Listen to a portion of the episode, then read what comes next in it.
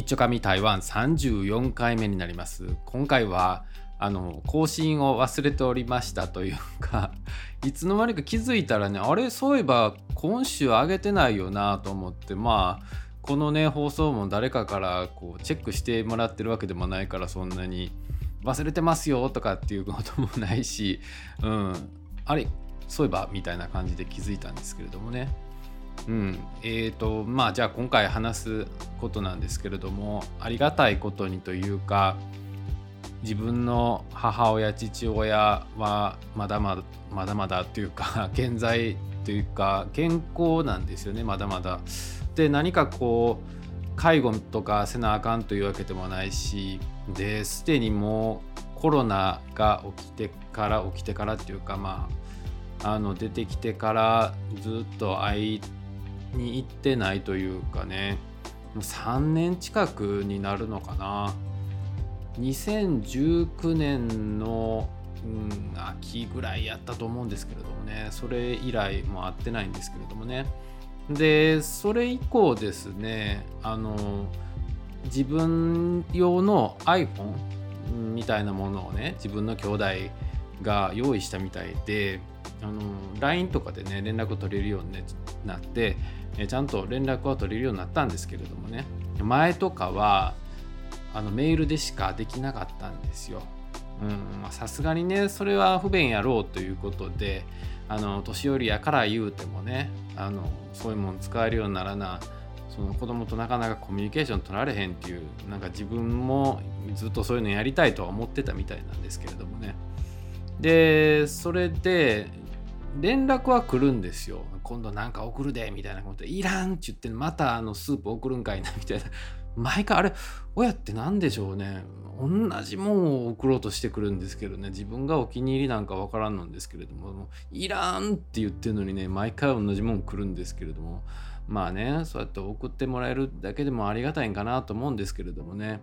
あの子供が一人で台湾でそんなの過ごしてるっていうのがねなんかすごい心配なんでしょうけれどもね。なんでこういう話をしてるんかというとですよ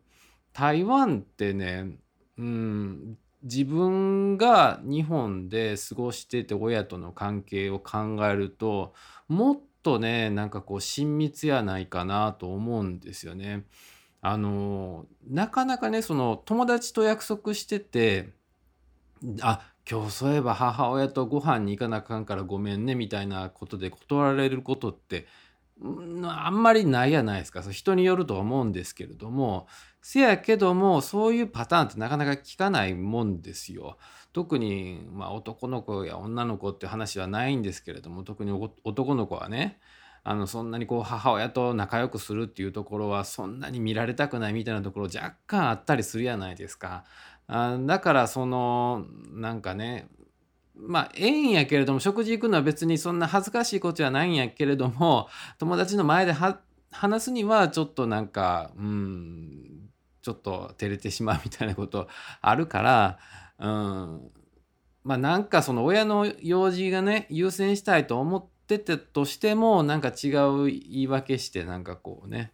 行かへんとかっていうことはあるかもしれんのんですけれどもね、こっちの台湾の人ってね、普通にもう、あそういえば今日は母親の誕生日やったとか母の日やったとかあの晩ご飯食事行くことになったからごめんねみたいな形があるんですけれどもね、まあ、全部が全部そのほんまに母親との約束があるからってわけはないと思うんですよ。まあ、そういうのに参加したくないなと思って言い訳として台湾でよくあるパターンとして母親と食事に行くからっていうことで誰でもね結構それだったら認めてやろうみたいなのがあるかもしれんからそう言ってんのかもしれんのですけれどもね。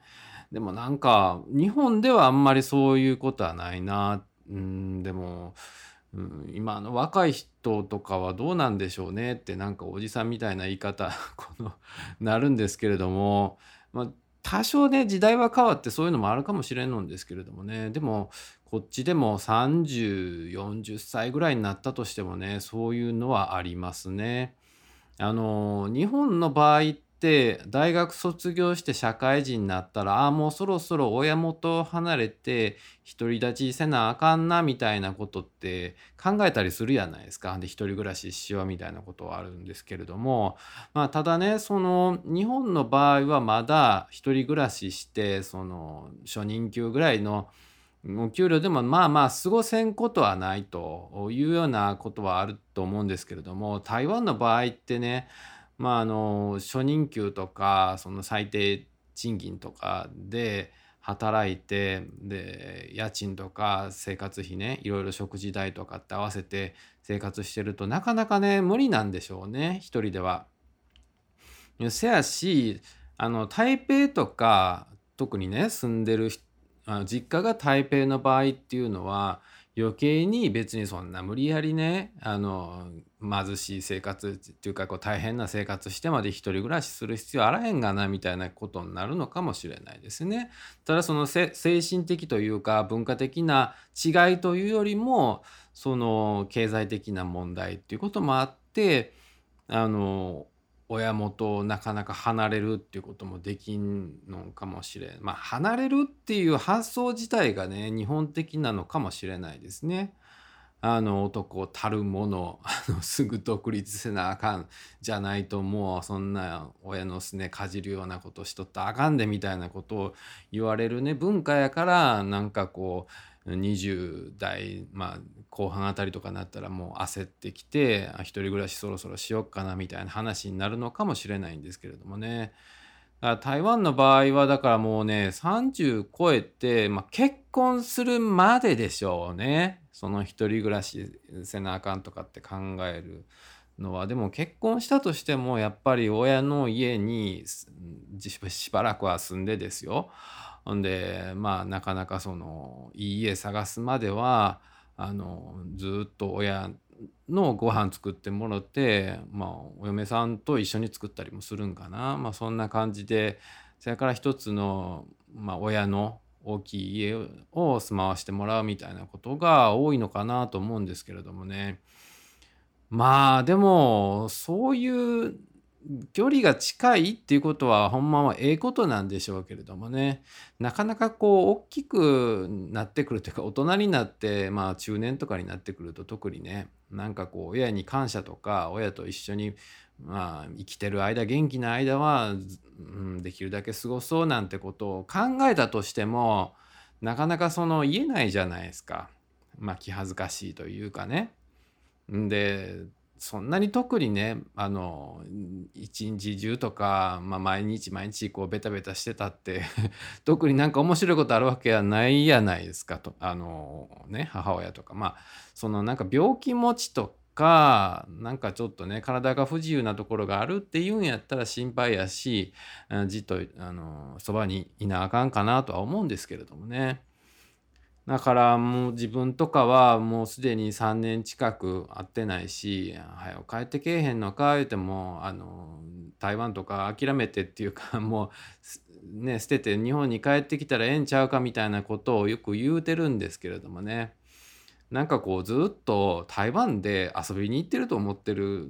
みたいなんですよ。うん、いつか帰ってくるつもりで台湾行ったんやろなと親は思ってるんですけれどもね。あのただうちの親とかは結構運動とかいつもしててヨガの先生とかねしてるからあの体はね今のところは元気みたいなんですよ。うんでもう LINE とかもねよう覚えてるからもういろんな写真を撮って送ってきたりってどちらかというとうちの親は子離れしない方ですね。うんというのもねなんかこうちょっとね自分はあの他の兄弟